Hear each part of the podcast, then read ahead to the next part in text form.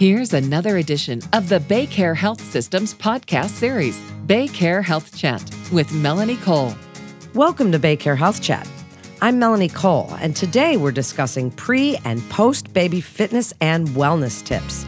Joining me is Shailja Reuter. She's an occupational therapist, pre and postnatal corrective exercise specialist, and certified group fitness instructor at BayCare. Shailja, it's such a pleasure to have you with us today. So, what changes does a woman go through regarding her anatomy and the way her body changes and hormonal changes and the physiology of the prenatal and postpartum body? It's definitely important first to understand what is occurring with her changing body just so that you can participate in exercises safely and effectively. You want to have that awareness with the areas that you might be more prone to injury, pain, discomfort. So there are several hormones to consider throughout pregnancy and postpartum that tend to increase, and that would be a stress hormone. So we want to make sure we regulate our stress levels. We don't want to tax the adrenals by doing extra exercise, especially postpartum. We have tissues and ligaments that become more lax, so there could be a separation with your abdominals. We want to avoid overstretching. There may be less stability in your ankle, so you may have more loss of balance. There's also decreased smooth muscle activity that helps regulate blood flow through the arteries, so you might notice more blood pooling if you're sitting in one position for too long. Also, you may notice breathlessness, sudden rise in heart rate, blood pressure fluctuating when you change positions. And of course, there is the moodiness and exhaustion that could occur. The good news is that certain exercise can help regulate these hormones and prepare you for less risk for injury. We also may already have existing muscle imbalances prior to getting pregnant. So when you're adding the 25 to 35 pound weight, you can accentuate that more with the posture and your alignment and your balance could be compromised further. So you want to activate the core, learn the correct exercises to start engaging core function. We also want to be aware that certain muscle groups become tight as a result of pregnancy. So we want to be careful to not overwork our hip flexors, our lower back, our thighs, chest, and the shoulders. There are also muscle groups that become weak as a result of pregnancy, and that is the pelvic floor, the upper back muscles, also the shoulder, the buttock, and our abdominal wall. So we want to start focusing on strengthening these areas as well. So, before we talk about the benefits of exercise, when is the best time? Because that's a question I've received for years to start an exercise program. If you've never exercised, when you find out you're pregnant, is that a good time to start? Or how soon after delivering a baby can you start exercising? Give us some specifics about when it's safe to begin and really what you want people to ask their providers before they do begin an exercise program if there's somebody that's never really exercised before.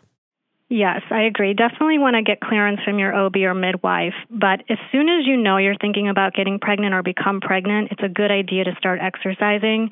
If you've never exercised before, you definitely want to ease into it. There's a lot of modifications that need to take place through each trimester, as I mentioned, because of the hormones.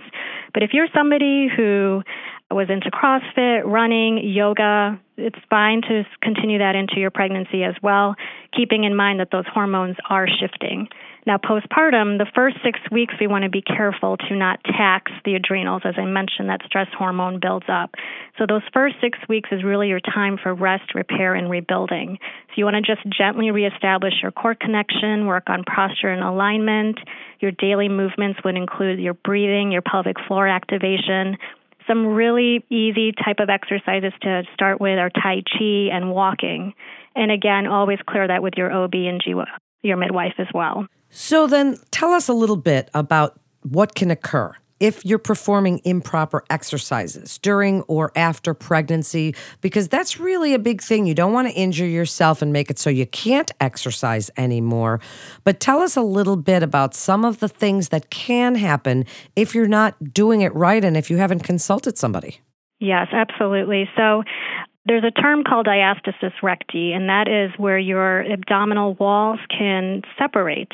So if you're doing a lot of crunches and not activating the core and engaging the proper breath, you can start to separate the abdominal walls even further, and that would compromise your alignment, possibly increase incontinence. So the first thing to do is to make sure that you're not doing a whole bunch of crunches. We want to work from the inside, your deep abdominal muscles, with the breathing.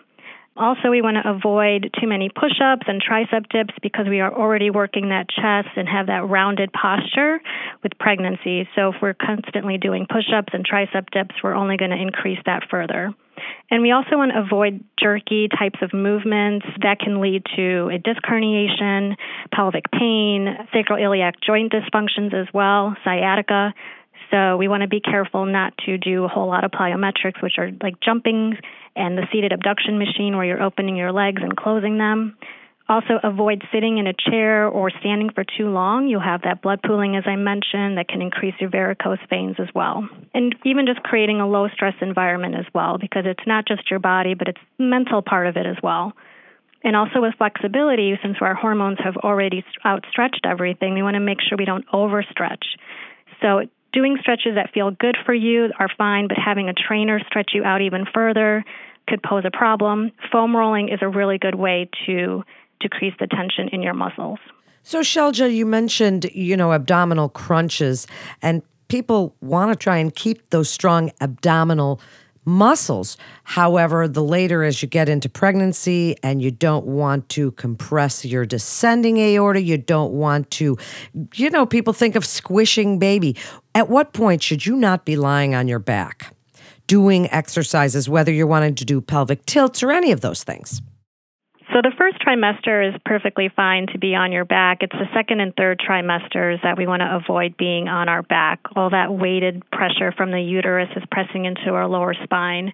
So to work the core, it's better to be either on an incline, on a bench, on a bolster, or sitting even on an exercise ball where you're still able to engage the core on an unstable surface. Well, thank you for that because, you know, people want to know what exercises. So let's get a little specific here. What about weights? Can you lift weights? And if you were someone who lifted weights before you were pregnant, can you lift them while you're pregnant? And what about afterward? How long do you have to wait before you can start lifting? And I'm talking light weights, not heavy ones.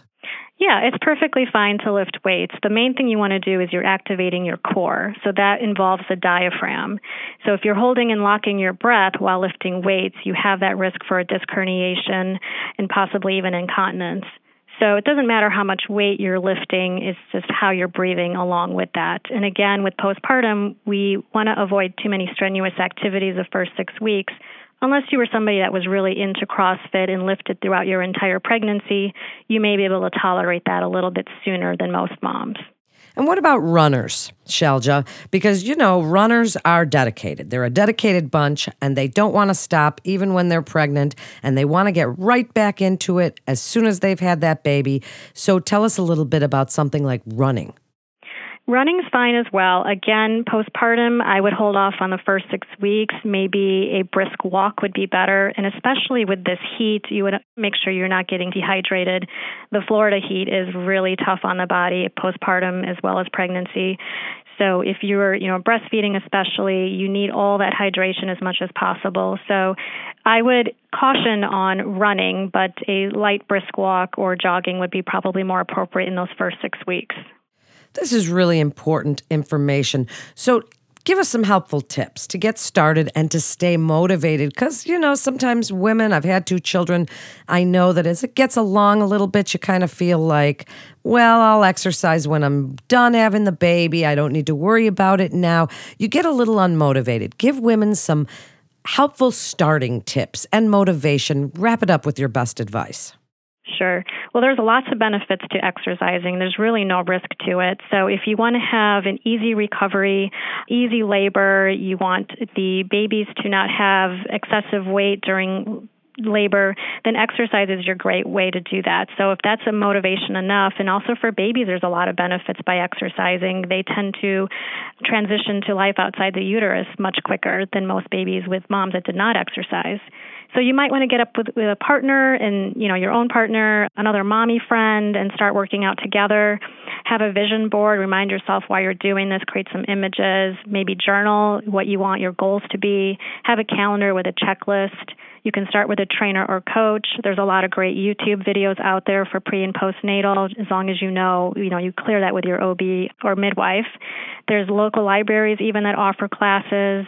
You can create your home gym, some few pieces of equipment like a resistance band, a stability ball, five to 10 pound weights is good. You can even create your own equipment with water bottles and use your chair and wall for balance. And again, always refer to a PT pelvic floor specialist or your OB if you're having any type of discomfort. But it's not just about movement, it's also breathing, it's nutrition, it's a lifestyle, a new lifestyle that you have to get used to, and your thoughts. It's also with mental as much as it is physical. It's really great information and so important for women to hear. Thank you so much for joining us today and really giving us a great starting point and some really good advice about exercising when pregnant and for postpartum as well. And that concludes this episode of Baycare Health Chat. To learn more about Baycare's maternity services, please visit our website at baycarematernity.org for more information and to get connected with one of our providers. Please also remember to subscribe, rate, and review this podcast and all the other Baycare podcasts. I'm Melanie Cole.